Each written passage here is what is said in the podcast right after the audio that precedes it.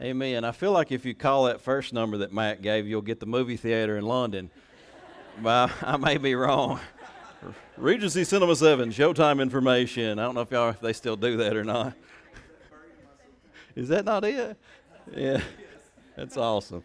Well, listen, we're, we're grateful for our uh, the people who serve in in our youth ministry, and we got so many wonderful people that do that and minister to our youth, and we're grateful for how God's moving among our kids. Because I, I, do y'all realize that we, we need our children and our and our young people and our teenagers to know Jesus in this generation. Uh, it's, it's it's maybe now more important than it's ever been. It's used to be commonplace for kids to grow up in church and say they know the Lord, but it's it's becoming less and less common. And so we need kind of like a new breed of teenager. You know what I'm saying? Some of those ones that are on fire uh, for Jesus and, and and ready for an experience and encounter with Him. So we're grateful for people who are ministering in that area area.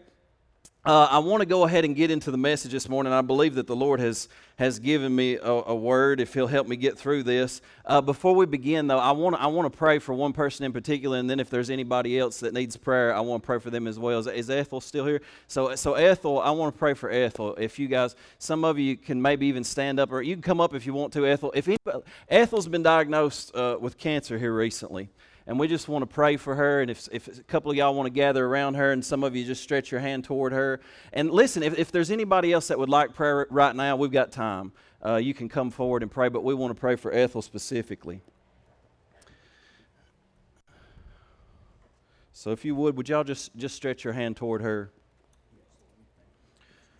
Father, in the name of Jesus, we thank you for your blessing, and we thank you, Lord Jesus, that on the cross, you died for our sins, and in your own body on that tree, Lord God, you took our pains, you took our sicknesses, our illnesses, and our diseases. And so, God, we speak a word of healing into her body right now from the top of her head to the soles of her feet. We command healing that this cancer would be plucked up by its roots, God, and removed from her body, and you would bring healing and wholeness to her in Jesus' mighty name. We speak peace over her right now, God, and we pray your spirit minister to her and to her life and to her family. We believe you, God, for miracles because you're a miracle working God. And so we trust you for it. We ask you for it this morning in Jesus' mighty name.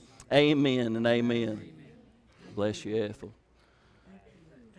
Bless you. You're welcome. Amen. If anybody else needs prayer, listen, it, we believe in prayer. I know a lot of times, sometimes you guys come to church and you think, man, I just don't know if I want to come to the front for prayer. But that's, that's something that we actually believe in. We believe prayer changes things. And when you have a church that, that doesn't, when, when, you get, when you start to build a culture of unbelief where people don't respond or ask for prayer, you don't have people praying, the church is on the decline in that moment. Uh, so, so we always want to be people of prayer and people that pray and believe. They pray a prayer of faith uh, no matter what. So let me get into this word. Uh, Matt just reminded me there's one more thing I need to announce. We're going to take our time this morning, amen. Uh, but uh, n- Wednesday night, there's going to be no uh, midweek service because the youth are going to have an event. So, no midweek service this week. The youth will be having an event. Just wanted to update you on that. So, Exodus chapter 12, verse 29 through 30. I'm going to preach a message entitled Crying for Light at Midnight. Man, that's a good title. Exodus 12, 29 through 30. And it says, And it came to pass at midnight that the Lord struck all the firstborn in the land of Egypt, from the firstborn of Pharaoh who sat on his throne to the firstborn of the captive who was in the dungeon, and all the firstborn of livestock. So Pharaoh rose in the night, he, all his servants, and all the Egyptians. And there was a great cry in Egypt, for there was not a house where there was not one dead. Let's pray together. Father, we thank you for your word, and we ask you this morning, Lord Jesus Christ, to have mercy on all of us, Lord. We've sinned against you in, in the things that we've done and in the things that we failed to do, but Lord God, you are a merciful God. And so I pray that, Holy Spirit, you would come to convict hearts this morning. You would come to encourage, Lord God, those who are beat down and discouraged. And you would use your word to speak to our lives in this moment, God, so that we can be transformed into the image of Jesus Christ through it. And we pray this morning that, Lord Jesus, you would give us light and you would give us truth and that we would see you clearly. In Jesus' name we pray. Amen. Amen. So, you know, it's always good news to see what we're doing this morning. We're baptizing four young teenage people because eh, eh, I don't know if you realize it or not, but our generation is growing up in some dark times. Would you agree with that? Our generation is growing up in some dark times. I talk to young people, and, and what you see our culture broadly is that there is more and more just blatant, almost what you would just go ahead and call demonic types of things that are coming to the surface. And we're becoming more and more desensitized to it, and the things that we watch and the things that our kids listen to, and it's just becoming more prevalent. It's just like a mass wave that is sweeping over our children. And this generation, and the last generation, it's the first time we've ever been exposed to internet, and it's the first time we've ever been able to see anything we want to see on our phones at all times, and we're just constantly being pumped into with all of this, this worldly type of stuff that is honestly bringing us into a place where it's moving us away from God and bringing defilement into our lives. But here's the thing Satan wants our children, he wants this generation. And if he's not afraid to bring pornography, if he's not afraid to bring witchcraft, if he's not afraid to bring more and more perversion on all of our children, should we not be afraid to teach them the things of God and get them in the middle of the things of the Spirit.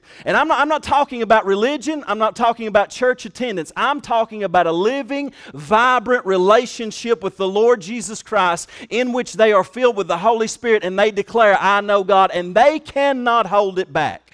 We need a generation of young people that don't just say, Man, I went, I went to church with my parents when I grew up. No, we need a generation who says, I had an encounter with the living God. The Spirit of God touched me, He transformed my life, and He set me free from the bondage of this world. And there was a distinct difference when I had an encounter with this God because light shined into my heart and it broke darkness off of me. This is what we need in this generation. And it says at midnight, see, in Egypt, which is a picture of the world, there was a great cry in the land. And that's the first thing I want to talk to you is about the cry of the land. Because if you look in our world today, I talk to people on a regular basis. And I'm going to tell you something, whether people know Jesus, some people even they're looking for help, but then they tell me, "But I don't know about that. I don't know about that Christianity stuff." And I'm telling you, I say, "Listen, the thing I want to tell you is I don't have anything else to offer you. I cannot give you help outside of the Lord Jesus Christ. If I feed you a meal right now, that'll keep you, that may help you for a day. But outside of the Lord Jesus Christ, there is no help for you in this world. There is a darkness that is covering the land, and only Jesus is the light that people need. And see, people are not too young to experience the Holy Spirit. There was a great cry at midnight because it says there was not one in a house that was not dead. And I think if you look at people's lives and in our homes, if you look at all of us, in everybody's home, there's at least one, right, uh, that is spiritually dead. There's at least one that's cut off from God that needs the Lord more than we could ever imagine. And oftentimes we get dull to the fact that there are people around us who desperately need Jesus. In that land, what you saw was the ninth and the tenth plagues. God was bringing judgment on Egypt. Why? Because He was wanting to set His people free. And sometimes people get a misconception about the judgment of God because when God brings judgment on a nation, ultimately He's making a, He's distinguishing light from darkness. He's showing you good from evil. He's bringing a separation. So when judgment comes on a people, it's because He wants to bring them out of bondage. God's judgment is a good thing. Because if he does not bring judgment, he allows you to stay in what you are staying in, or worst case scenario, he hands you over to that thing that you desire to stay in. And so he wants to bring them out. And it says in Exodus uh, chapter 10 and 12, it talks about a darkness that came all over the land, and it was a darkness that could be felt. I want you to think about that. A darkness that could be felt because in our world, in our culture, in our time, we are living in a darkness that honestly, you can feel it and it's closing in around us. And every time you turn on the news or every time you have a conversation with, with, with somebody near you or somebody else that you don't know, I, I, mean, you can. My buddy was talking to me the other day about how you go to the golf course and you just play with some guys. And if you, if you get them to talk at all, they're going to open up about the bad stuff that they're going through. Everybody's going through some darkness. It's a darkness that can be felt in our land. But here's, here's what happens is that when judgment was falling upon Egypt, God's people experienced the power of the blood of Jesus. When judgment was falling on the world, God's people experienced the power of the blood of Jesus because if you remember, they applied the blood of a lamb, which is a picture of Jesus' sacrifice for you on the cross, to the doorposts on the top of the frame and on the sides, which in the end made a cross over their doorposts as if to say, We're marked by the blood of the lamb, and the destroyer and death cannot touch our home. And when death passed over, it did not touch their home, and they experienced the salvation of the Lord, and they went to the Red Sea, which is a picture of your baptism, and the waters were split, and they went through on dry ground, and their enemies chased them down. But just like the song says, we ain't ever going back to that. And the waters of baptism washes our past away, washes our sins away, washes our enemies in, in the water behind us, and we come out a new creation, moving into the promises of God. And this is a picture for us that we have the blood of the Lamb applied to our homes, and there's protection from death, there's protection from the destruction of this world. And I love what it says because when there was darkness that was felt throughout the world and throughout the land of Egypt, do you know what it says? It says, But God's people had light in their dwellings. And I'm going to tell you something. God has a people where He says, even though, the, even though the world is getting darker and darker and darker, my people are going to have light in their dwellings. And I believe that God is raising up a Joshua generation. Because for 400 years, the people of Israel, they were in bondage to Egypt. And they didn't know God. They forgot what worship of God was like. They had forgotten the Word of God. They didn't have a priest. They didn't have a pastor. They didn't have a prophet. They had nobody preaching the Word of God for 400 years until Moses showed up in the first word that he preached was to Pharaoh, which represents Satan himself. And he said, Here's what God says let my people go. And then all of a sudden, something started to change, and God began to, began to pour out His power. And Joshua grew up in a generation where he saw the miracle working power of God day after day after day. He saw God rain manna down from heaven. He saw God bring water out of a rock. He saw the water split at the Red Sea. He saw the water split at Jericho. And see, the, he, he was so enamored with God and who He was and His power and His majesty that when Moses would go to meet with God face to face in the tabernacle, he would come out. You know what Josh would do? He would linger behind in the presence of God. And we need a young generation who honestly is so hungry for the presence. They don't see church as something that my parents do, but is boring. But they actually get in tune and in touch with the presence and power of God. And they want to linger in the presence of God because they start to realize this is where life is at. I don't know about you, but when I was when I was 20 years old and God hit me with his power, I was I was a drug addict, I was an alcohol addict, I was a porn addict, but when I got a taste of the real presence of God, I was almost mad about it. I was like, how come I went to church so many times and nobody told me about this? Nobody told me there was a real presence. We were everybody was dry as cracker juice, acting like they didn't want to be there with a frown on their face, nobody praising the Lord, nobody giving God the glory due his name, no manifest presence in the house of the Lord. When I experienced His presence, I said, Why would you want any of this other stuff? And I know some of you have no idea what I'm talking about, but I'm telling you this morning that presence is available for you because Jesus paid for it for you to have access to the living Word of God, to a powerful presence of the Holy Spirit. We're not talking about dead religion, we're talking about a generation hungering for the presence of God. One thing that must die is the religious bondage of our denominations. Well, I'm to this or I'm to that.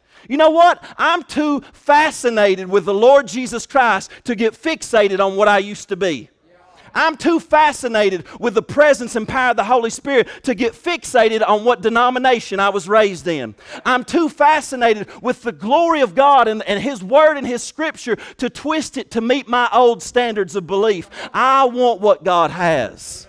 That's a Joshua generation that says, Lord, you telling us to go into the promised land? We're willing to fight any battle that we have to fight in order to get the promises of God. We're not interested in setting in the wilderness. We're not interested in staying in a dry place. We want a place that is flowing with milk and honey where your presence shows up every day. See, I, I, sense, I sense the Lord really trying to stir something in our hearts. And somebody said, Well, God, this guy right here is crazy. This is the first time I've been in this church. This guy's wilder than a buck. This is the Spirit of the Lord that's trying to speak to our hearts and say, Listen, it's time to wake up. It's time to recognize that you're living in darkness and God wants to shine His light into your heart and into your family, and it's available to you. And if you can't see what God is doing in this hour, you need to look at what the devil is doing and reverse it because he don't do nothing but roll counterfeit dollar bills all day long. The Lord's over here printing, printing the good stuff, and he's making counterfeits. And when, see, when, I, when I see a new disease roll out, you know what I think to myself? Well, you know what? That's just a new measure of healing in the kingdom of God. But see, we function in such unbelief because we believe the devil is more powerful than God is sometimes. But God, at every turn throughout Scripture, when darkness comes upon the earth, He has a counter to that darkness that is greater than that darkness. And so in Isaiah 60, verse 2, it says, For behold, the darkness shall cover the earth, and deep darkness the people. But the Lord will arise over you, and His glory will be seen upon you. Think about that. Light is never as bright as when it's shining in the darkness. And over and over, I, I, read this week different places. It talks about midnight, the midnight hour, midnight. Midnight is the point of greatest darkness. And, it, and there's so many things that happen at midnight. Paul and Silas were in prison at midnight. They begin to sing praises unto God at midnight. All, over and over, you see, you see this cry that went throughout the land when at midnight. It's a picture of the world around us that in, in its darkest hour, whether they know it or not, there's a groan in their hearts, there's a cry in their hearts, they're longing for something. They think a politician or if they elect the right guy is going to fix it. Can I tell you, politics, nor nothing else, nor no other philosophy, no nothing will change the hearts of men and women except the blood of the Lord Jesus Christ. And so we have to get that in our hearts to know that God has a plan in this midnight hour, and the only real freedom, people think, man, we, we need freedom in our country. We need people to be able to be allowed to do whatever they want to do and, and say whatever they want to say. And yes, yes, we do need freedom, but, but do you realize that the only freedom that actually comes is through the Lord Jesus Christ? He who the Son sets free is free indeed. God has a plan, though, to save our families from the darkness in the world. God is interested in our families.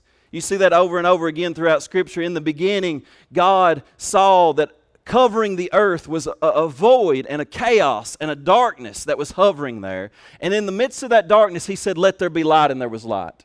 The Scripture says that that same chaos, that same darkness, has filled our hearts. And the glorious gospel of the Lord Jesus Christ, when He speaks, it shines a light into the chaos and darkness of our hearts, and all of a sudden we're open to this reality, this truth that is in Jesus.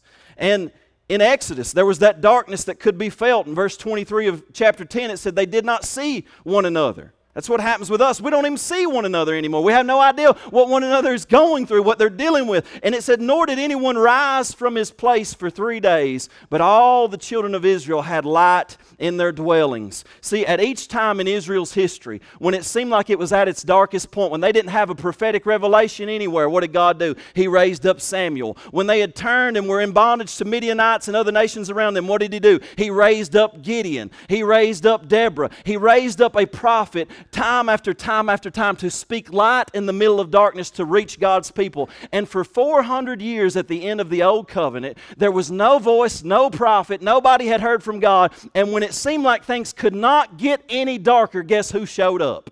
Jesus Christ, a little baby in a cradle. It got darker and darker and darker until finally the fullness of the light switched on and Jesus came. And there will never be a time, I'm going to tell you something, in this world right now, no matter how dark it gets, no matter how crazy the world's getting, God's light is greater.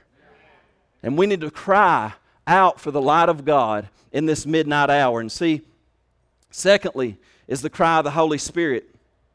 I believe that people, God's people, are going to have light in their dwelling places. No matter how perverse this world may get, God's people are going to have the light of purity. And no matter how many marriages are broken and how many things go south, God has healing and redemption for His people. No matter how much sickness and disease covers the earth, God still manifests healing power today for those who will believe and pray and seek the face of the Lord. And for, no matter how many kids rebel in this hour and go a different direction, we believe that our children will be taught by the Lord, and great shall be the peace of our children, and that they shall actually, according to Scripture, be filled with the Spirit and prophesy God's word to a dark generation. This is what's going to happen to the people of God in this hour. But you have the cry of the land, and secondly, you have the cry of the Holy Spirit. And I've read this Scripture several times.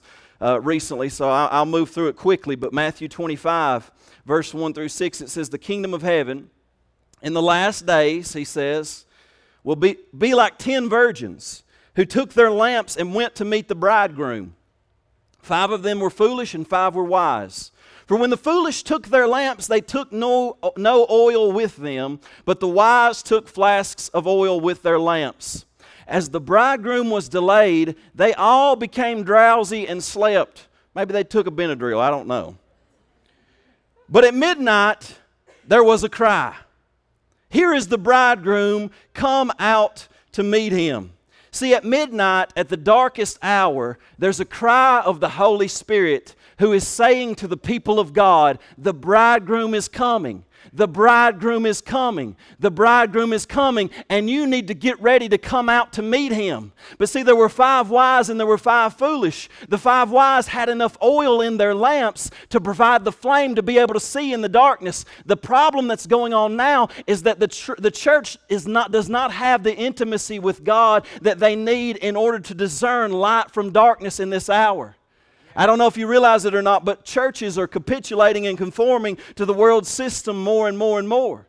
More and more, they're adopting the values and uh, adopting things that are absolutely contradictory to God's Word and God's Scripture. And the reason being is because they have no oil in their lamps. They have an outward form, they have the mechanism, they go to church, but they don't, they're not filled with the Word of God. They're not filled with the Spirit. They, they hunger and thirst for the things of this world and the things of the flesh, and they want to find some way to justify their sin. What I'm telling you is, is if you came in here with sin in your life this morning, good news, all of us did, but we have a God that not only forgives us and cleanses us in His blood, but gives us the oil of the Holy Spirit within to overcome the power of sin and to live a holy and a pure life that shines as a light in the darkness of this dark generation and world. Amen.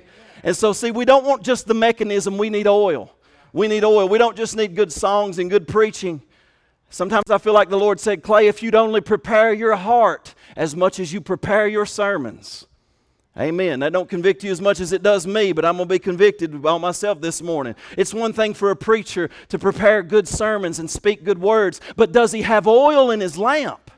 Does the presence of God manifest? Is there conviction in the house of God? Is anybody's hearts burning and moved toward a response to the Lord where they say, God, I need you to do something in my life. I'm thirsty. I'm dry. I'm not hearing your voice. I've, I've got sin in my life that I'm hiding and compromising. I, I need something to purge me, something to clean. I need something that separates me from the power of this world so that I can do your will in this generation. We need oil in our lamps like never before. And the cry of the Holy Spirit is saying, Come out. Come out to meet him because there's darkness that's fighting for the souls of men and women. And in order to have oil in your lamp, guess what? You've got to buy it. He said, Go and buy some for yourself. We can't give you, I can't give you my personal relationship with Jesus. Out of the overflow of my personal relationship with Jesus, I can show up on Sunday and pour out what He gives me. I can do that. But I cannot go home with you on Monday night and put you in the prayer closet and have you seek the Lord. You're going to have to get that oil on your own. But see, some people, they cry out for, we want to experience you, God. We want to experience you. But see, they got no oil in their lamp, and God won't send fire where there's nothing flammable to keep it lit. Amen. We need something flammable in our souls. We need the oil of the Holy Spirit that comes from intimacy with Jesus. The world is constantly after your attention, and He wants you to be a foolish virgin in this generation, a churchgoer, but having no oil in your lamp so that you cannot see the darkness around you. Matter of fact, you play with the darkness around you. That is what the enemy wants. Throughout Scripture, you see darkness listed in different ways. In Ephesians 4, verse 17 through 19, it says this. He says, So I tell you this and insist on it in the Lord that you must no longer live as the Gentiles do. And Gentiles, uh, literally, would, a better translation for us, for our understanding, would just be people without God. And he says, In the futility of their thinking, they are darkened in their understanding. Notice that. They can't understand these things that we speak about spiritually because they are darkened in their understanding and they're separated from a, the life of God because of the ignorance that is in them due to the hardening of their hearts. They've hardened their hearts against God when He speaks to them. Having lost all sensitivity, they're desensitized and they've given themselves over to sensuality so as to indulge in every kind of impurity, and they are full of greed. Can I tell you this? Everybody says, well, everybody's a child of God. Do you know that the Bible says that that's not the truth? Jesus loves everyone, but not everybody is a child of God. All people are created in the image of God, but there are also children of wrath and children of destruction, those who harden themselves against the love and grace of our Lord Jesus Christ and say, No, I don't want that. I'd prefer to live my own life and live in my own sin. I don't want to repent. I believe that life without you is better, God. Amen. And so they move into this place of darkness, and the darkened human condition, if you list, list it, is this dead in sin, ignorant of the truth. This is throughout Scripture when it talks in reference to darkness. Blinded by Satan, alienated from God, disobedient to his will, hostile to his commands, unloving towards him, ungrateful for his mercy, enemies in their minds, children of wrath, slaves to sin, and lovers of themselves. Can I tell you this? People need to be saved. People need to be saved. I think sometimes in the church, even myself, we get focused on preaching the gospel, we get focused on uh, ministering to the people in our church, and we forget that there are people out there living in darkness, separated from the life of God. And you know what they need? The Lord Jesus Christ. They need His salvation. They need to know Him, and we need to be bold enough to speak it in an hour of darkness because we have wounds that we cannot heal. We have shame that we cannot remove. We have guilt that we cannot forgive, and we've got an enemy that we cannot defeat. And we need the Lord to move in our lives. Tim Keller says it like this He says, When the Bible talks about sin, it's not just referring to the bad things we do. And just like Matt said this morning, people say, Well, I can't come to church. I'm still doing this. I'm still doing that. If I quit doing this, I quit doing that. Maybe I'll come to church. And what he's saying is exactly right. You won't quit doing those things until you come to Jesus. Come to church as you are. Hear the Word of God as you are. Come and worship God as you are, and the Holy Spirit will get involved in your life, and He will start to produce faith and repentance and transformation in you. Let's walk this thing out together because there's not a one of us that, have, that are perfect and have it all together. We all need Jesus, and this is what He says. He says it's not just lying or lust or whatever the case may be, it is ignoring God and the world He has made. It's rebelling against Him by living without reference to Him. It's saying, I will decide exactly how I live my life, God. And Jesus says that's our main problem. That's ultimately what darkness is. When we choose to live without reference to God and say, I'm going to live how I want to live, and I'm too busy to actually give you full control of my life and make you Lord. That's what darkness is. And that's why when the culture starts to pour this, these things in on our children, they're consumed by it. Why? Because there's no light in our dwellings, there's no oil in our lamp. How can they see when only darkness is coming? We are in a midnight hour when the only thing that is pumped through our televisions and pumped through our phones and everything that we see around us and the attitudes of the people the world around us, we're in a midnight hour where we need light in our dwellings. We need light in our dwellings, and at least in our families and in our homes, we can have that light. But see, let me tell you this to encourage you because when there is darkness, God's provision is always greater at every point, once again, throughout Scripture. When their king, Saul, had fallen away, you know what God said? He said, That's all right, I got a king for me. You know how young this man was when he anointed David king? He was a 16 year old boy when Samuel poured the oil, of uh, uh, oil over his head, and the Holy Spirit came upon him. And he functioned in such light that King Saul was oppressed by a demon. And David went into King Saul and just began to play under the anointing of the Holy Spirit, and that demon would flee from him in the presence of God. And then all of a sudden, Goliath stood up against a generation and said, I defy the armies of the living God right here today. And David said, You know what? I killed the bear and the lion when I was out alone with God, and now I'll do it just the same way to this Goliath. And God raised up a mighty man at 16 years old because what? He had the Holy Spirit on his life. And David slayed that giant. And God is saying, if, if young people, old people, whoever it is, in these last days, I'm going to pour out my spirit upon all flesh if you're hungry enough to drink. If you're hungry enough to drink, I'll give you light, I'll give you power, I'll give you oil, I'll give you the Holy Spirit. Daniel was in Babylon, just a teenager in Babylon. They cut them off from God. They changed their names. No longer could they worship the one true God, but that didn't deter Daniel. And you know what? There was supernatural wisdom that God imparted to him, supernatural protection that God imparted to him. When they tried to kill him, they couldn't touch him. When people had dreams, he would interpret them. He had such knowledge and such wisdom that a young teenage boy ended up turning three kings and monarchs over the course of his life to the one true God, where they finally bowed down and said, This guy's God is the true God. Point being, I don't care how dark it gets, God's light is more powerful. It's, not, it's a matter of what are you going to believe. Are you going to succumb to the darkness around you? Are you going to worship God and say, I'm God's child. I'm anointed with the Holy Spirit. I'm chosen. I'm filled with the Spirit of God. And greater is He who is in me than He who is in this world. And I am more than a conqueror through Him that loved me. You have to grasp a hold of that mentality. Some people say, well, this guy's funny. He's a, he's a little bit too much over the top. You got to live over the top if you want to walk in the light. You got to live a little bit over the top.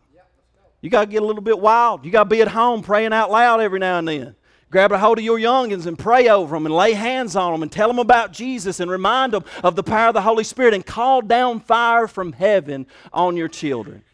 We don't just want them to go to church and VBS. We want them to experience an encounter with the Holy Spirit.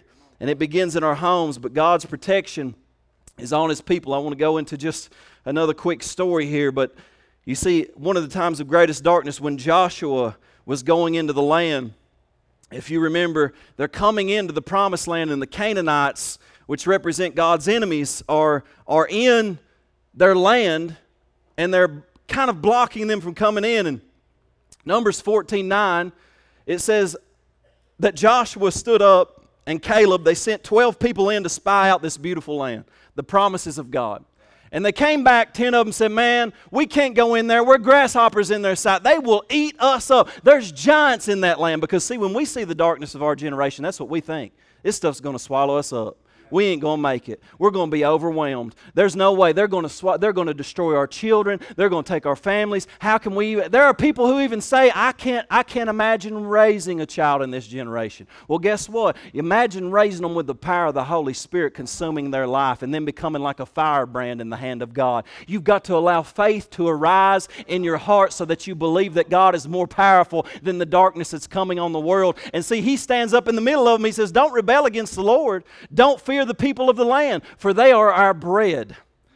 Their protection has departed from them, and the Lord is with us. Do not. He said, Don't fear them. If you see a challenge and you see darkness, what it's actually going to do is going to be nourishment for your soul to overcome it. He says, You got to get such faith in your heart that when you see challenges, you see it as a setup for God to transform your life for you to overcome and grow in the process.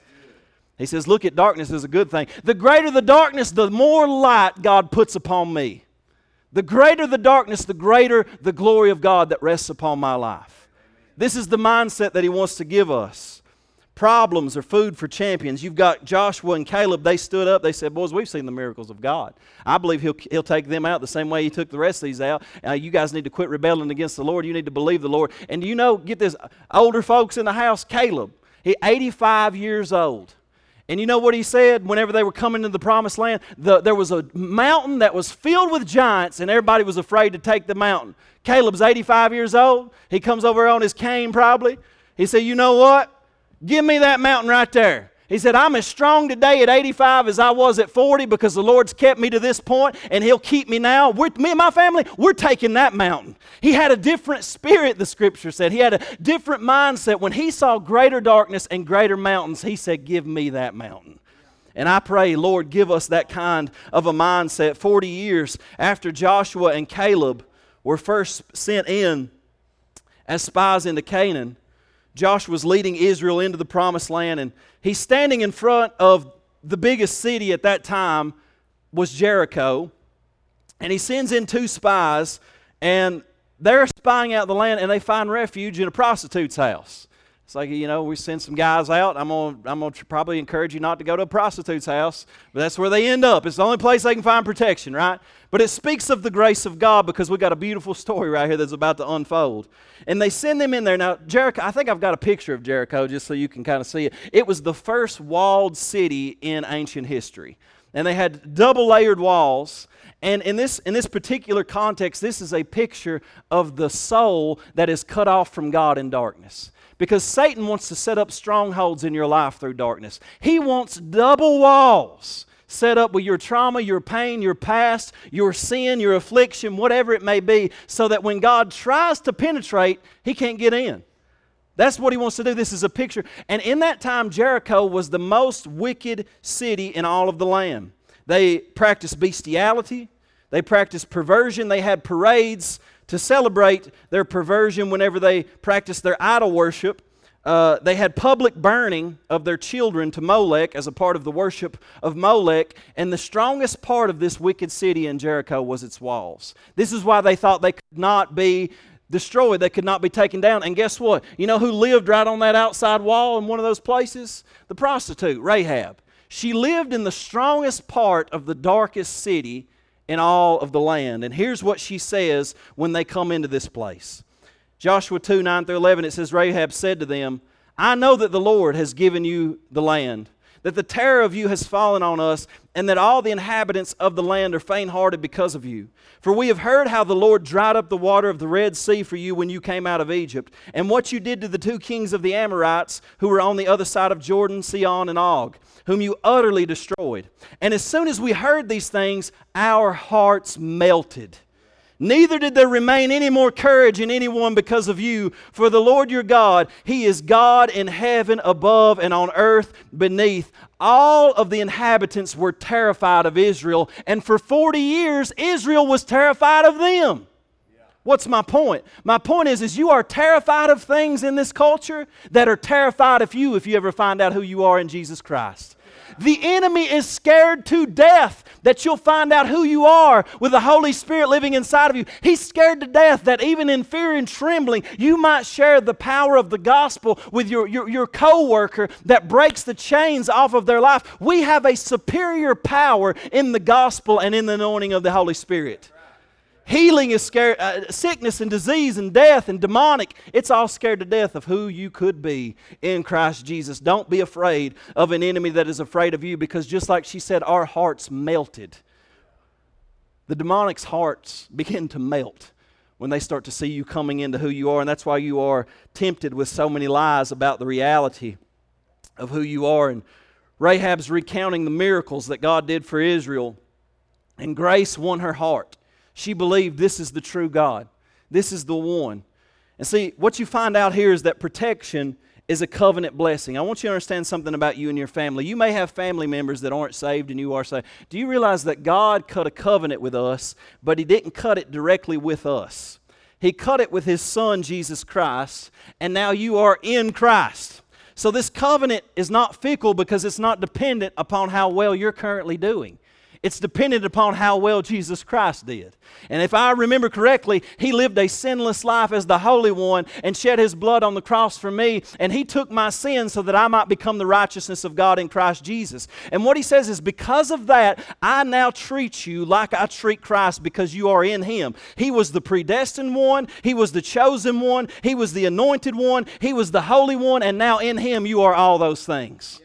And so when you pray and when you call upon my name and when you apply the blood of Jesus to your life, there's divine protection over you and over your family. And I even believe that He wants to save your household. Why? Because of the covenant that He has with you. When Rahab saw the protection of God over His people, she became a believer. Just like we read right there in Joshua 2:11, as soon as we heard these things, our hearts melted.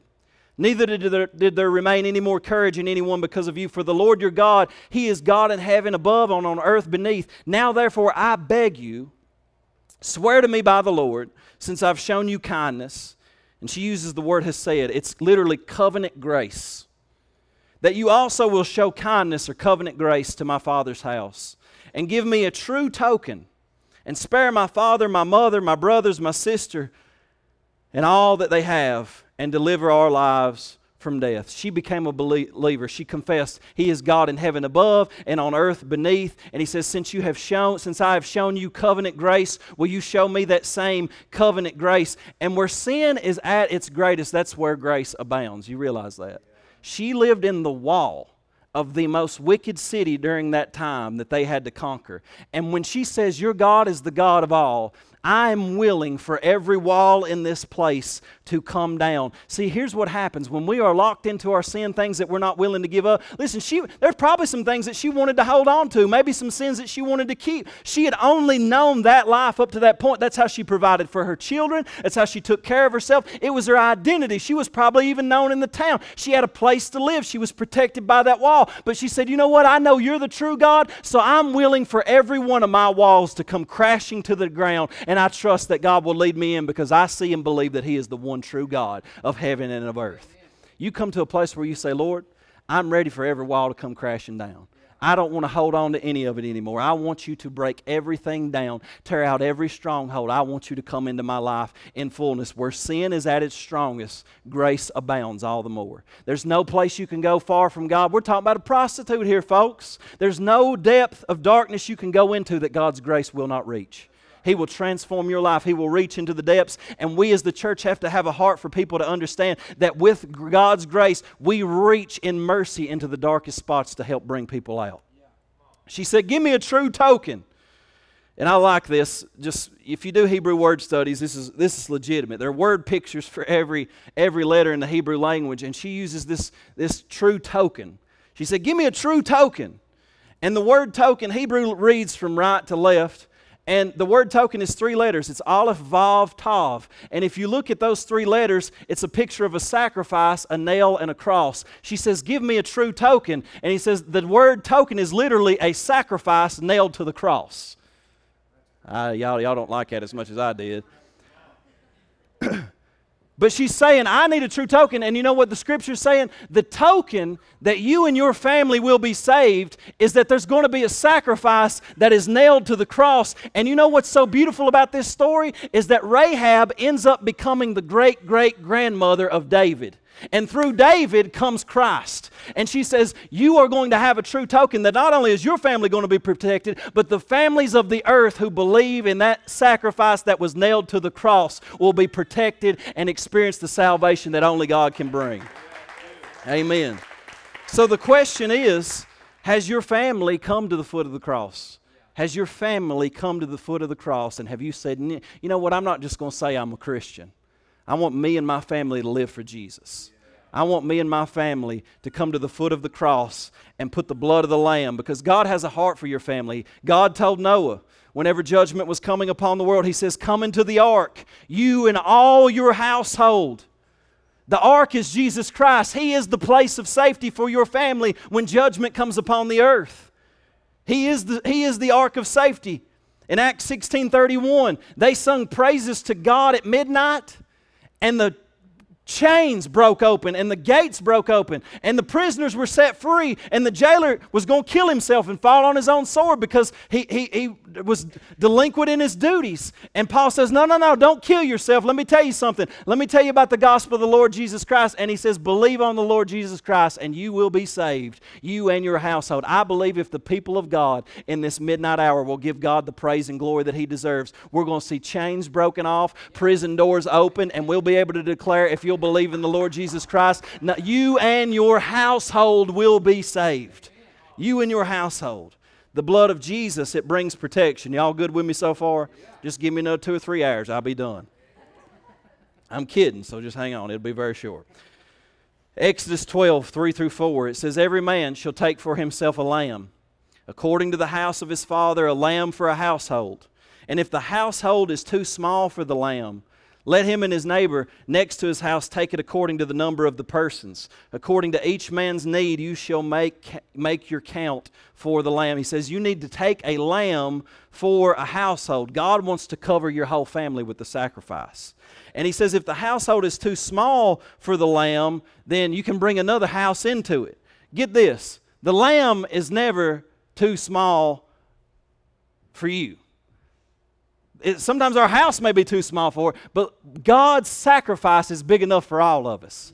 It covers me. It covers my children. It covers my family. And God, and I, now, don't get me wrong, I'm not saying that your children are going to be saved just because you're saved in the sense of they don't have to repent and come to Jesus themselves. What I'm saying is, is that if you come up under this covenant and pray for your children and bless your children and train your children in the ways of the Lord, they will be saved because you have the covenant of the Lord Jesus Christ. They will believe. They will repent. They will turn to the Lord. And he says, he goes on, he says, Now, men, you need to take a bunch of hyssop, verse 22, dip it in the blood that is in the basin, strike it to the lintel on the two doorposts with the blood that is in the basin, and none of you shall go out of the door of his house until morning. For the Lord will pass through to strike the Egyptians, and when he sees the blood on the lintel and on the two doorposts, the Lord will pass over the door and not allow the destroyer to come into your houses to strike you. Now, spiritually speaking, is the blood of the Lamb applied, one, to your heart? And is the blood of the Lamb applied to your home? See, because we got, now I'm going to dig a little bit here pastorally. We got a generation, I think, in every generation of people who have, like I said, the external mechanisms. You come to church, you put on a good face, you say, hello, brother. And then you go home at the end of the day, and there's not a word of prayer in the house. There ain't a drop of worship in the house. Nobody hits their knees. There's cussing, there's anger, there's filth on the TV, and the blood of the Lamb is not applied to the home. Is it all right if I preach this morning? Let's just be real because I'm trying to help you. It's not going to be enough in the darkness of our culture to have the checklist of church attendance. You need the blood of the Lamb applied to your home and your life, and you need it to purge your home. You need it to purge your home. You've got to care about your children enough to say, it's not just Jesus on Sunday at church, it's Jesus on Monday in the house. We're going to pray together. We're going to seek the Lord together. We're going to believe His presence to manifest in our home. Because if you come in here, look, if you got the manifestation of the demonic in your home through the things you watch on TV on Wednesday, don't be surprised if you can't feel God's presence in here on Sunday. Amen. This is just good. This is good pastoral preaching. The blood of Jesus cries out for forgiveness, for redemption, for healing, for blessing, and for protection. And there's protection in the blood of Jesus. See, this is such a powerful picture of actually, listen to me, fathers, of the responsibility of fathers in the household. The only people that could, could secure the safety of their families were the fathers that would take the basin, dip it in there, and by the hyssop apply the blood to the doorpost. If the fathers were delinquent, the families would be destroyed. If the fa- I say it again, if the fathers were delinquent, the family would be destroyed. If the fathers weren't willing to apply the blood, the destroyer would pass over their home and touch them. They need to see that blood. Now, hyssop is our testimony. Ain't y'all ever read in the book of Revelation? It says, And they overcame by the blood of the Lamb and by the word of their testimony because they did not love their lives unto the death. One guy translated it like this one time He says, I overcome Satan when I testify personally about what the blood of Jesus does for me. When I testify, the blood of Jesus, if I go through Scripture, the blood of Jesus cleanses me. The blood of Jesus redeems me. The blood of Jesus sanctifies me and sets me apart from this world. It pulls me up out of the pit. It brings me and delivers me from the hand of the enemy. The Scripture says the blood of Jesus gives me access into the presence of God. The blood of Jesus gives me life. The blood of Jesus transforms who I am and it forgives me and it purifies me before a holy God. You know, some people say, Well, I'm not worthy. This is what I love. See, and I know we're balancing this out because I've said some convicting things, but this is a blessing, folks. The reason I can stand up here this morning with all my faults, with all my failures, I prayed last night, Lord God, Jesus Christ, Son of God, have mercy on me, a sinner. I'm broken and I'm in need. The only reason the Holy Spirit lives inside this vessel is because of the blood of Jesus.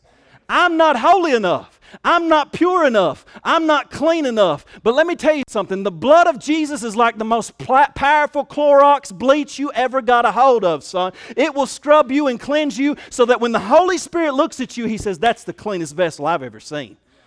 That's what the blood of Jesus does for you. Amen. So confess it. When you sin, come back to Jesus. Say, Lord, forgive me of my sin. Cleanse me in that blood once again. And it says, if we walk in the light, even as He is in the light, He forgives us of our unrighteousness, and the blood of Jesus cleanses us from all sin. If you fail, come back to the Father. The blood of Jesus cleanses you from all sin, and the Holy Spirit dwells in you. Amen. Amen. Rahab in Jericho would have suffered the fate of Jericho. They applied that blood to the lamb. Now, now she did something very similar, but she would have suffered the fate of Jericho, but she had faith in God. And she asked for her family to be saved. Verse 13, she said, Spare my father, my mother, my brothers, my sisters, and all that they have, and deliver us. Deliver our lives from death. And the spies responded in verse 14, our lives for yours. If none of you tell this business of ours, and it shall be when the Lord has given us the land that we will deal kindly and truly with you. They use the words grace and truth there. We will deal with you like the same way that Jesus does, with grace and with truth. And I hope this morning that's what you're hearing. You're hearing truth, but you're also hearing grace, right? And we got to have those two that work together because Jesus will tell you the truth so that you will turn from sin, but He will give you grace to empower you to come out of it even when you fail. Amen. So God wants us to intercede on behalf of our families. And she did that. She interceded. She said, Save my sisters, my brothers, my mom, my dad, my family. And it says in verse 17, the men said to her, We will be blameless of this oath of yours which you have made us swear, unless when we come into the land you bind this line of scarlet cord in the window through which you let us down, and unless you bring your father, your mother, your brothers, and all your father's household into your own home. So she, they tell her, Listen, bring everybody into the house. Your father, your what, what he's saying is, reach out to everybody in your family. And if they, if they don't know Jesus, if they're against Jesus right now, plead the blood of Jesus over them every night pray for them, intercede for them. He says, put a scarlet cord that's out there. That, the word there in the Hebrew is tikvah. It means, it means rope or it means hope. So it's literally the rope of hope. And they bind it in the window, and what they see is the scarlet cord. Scarlet is the sign of Jesus' blood and they saw the blood applied to that window. When they passed by, they brought all of them out, the entire household out of the destruction when the walls fell, and their family was saved because of that. God wants your children saved. The walls fell, and Joshua said, Only Rahab the prostitute and all who are with her in her house shall be spared. God wants your children safe. Amen. Amen. Exodus 10 9 through 11. They, Pharaoh kept trying to get them to compromise. And Moses said, We will go out with our young and with our old. We're going to leave Egypt. We're going to leave the world system. We're going to leave this bondage to sin. And we're going with our sons and our daughters. Amen. Amen. We're going with our flocks and our herds. From what we must worship the Lord. And then he said to them, The Lord had better be with you when I let you go and your little ones go. That sounds just like the devil. He said, Beware, for evil is ahead of you. Y'all ever heard the devil say that to you? He says that stuff.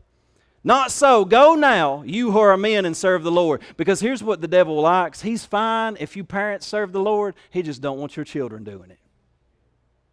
If you're going to serve God, all right, but I'm going to take your children. I ain't letting the children go worship me. And what I'm saying is, no, no, no. We say, devil, we taking our children with us. We're taking our flocks and our herds. I'm taking my Chevy. You know what I'm saying? Like we're ta- you. The blood of the Lamb is over my tennis shoes, son. You can't have a stitch of what the Lord God has given me, and you can't have my family. And even if my children veer to the left and veer to the right, I trust that under the covenant of the Lord, I'm pleading the blood of Jesus over them. Train up a child in the way he should go, and when he is old, he will not depart from it. They're going to come back to the Lord under the blood of Jesus Christ. Amen.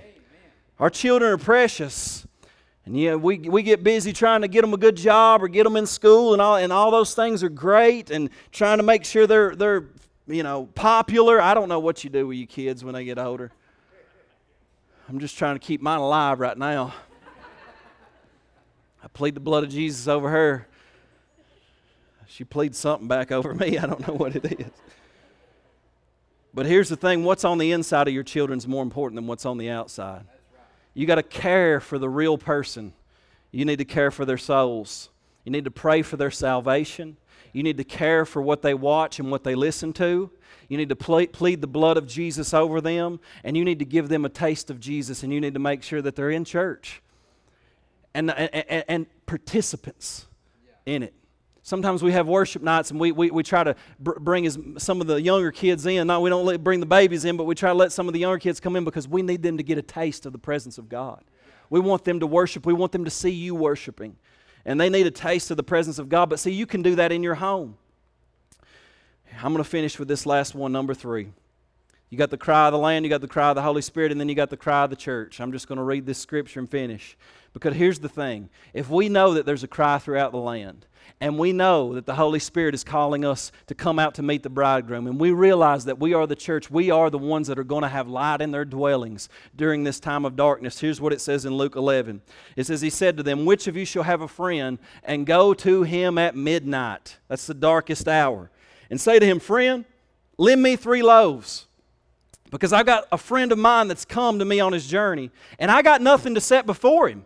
And he will answer from within and say, Do not trouble me. The door is now shut, and my children are with me in bed. I cannot rise to give you. But I say to you, though he will not rise and give him because he is his friend, yet because of his persistence, he will rise and give him as many as he needs. So I say to you, Ask, and it will be given to you. Seek, and you will find. Knock, and the door will be opened to you. For everyone who asks receives, and he who seeks finds, and to him who knocks it will be open. See, in this dark hour, he says, You got a friend, and you go to him at midnight. He said, He ain't going to open up to you because you're just his buddy. Like, dude, I'm in bed, which I would probably do the same thing if you come knocking to me at midnight. I'd be like, Let's just act like we're asleep. You know what I mean? But if they kept knocking and they just would not give up, you'd probably get me to get up and come and open the door. Now, he's just trying to give you a parable for the understanding that you don't have anything right now. If we are the church of Jesus Christ and we have nothing to set in front of the world that's going to appease, that's going to make them have an appetite for Jesus.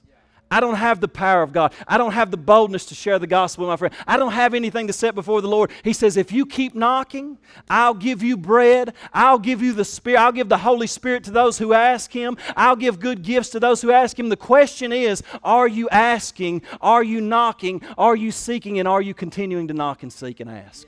God has resources available for everyone who will come to seek, and we need to come and seek the Lord at this time in this great hour of darkness. There's got to be a cry for light at midnight. Amen. I want you to bow your heads with me this morning. I don't know where you all stand this morning with the Lord or where your hearts are at.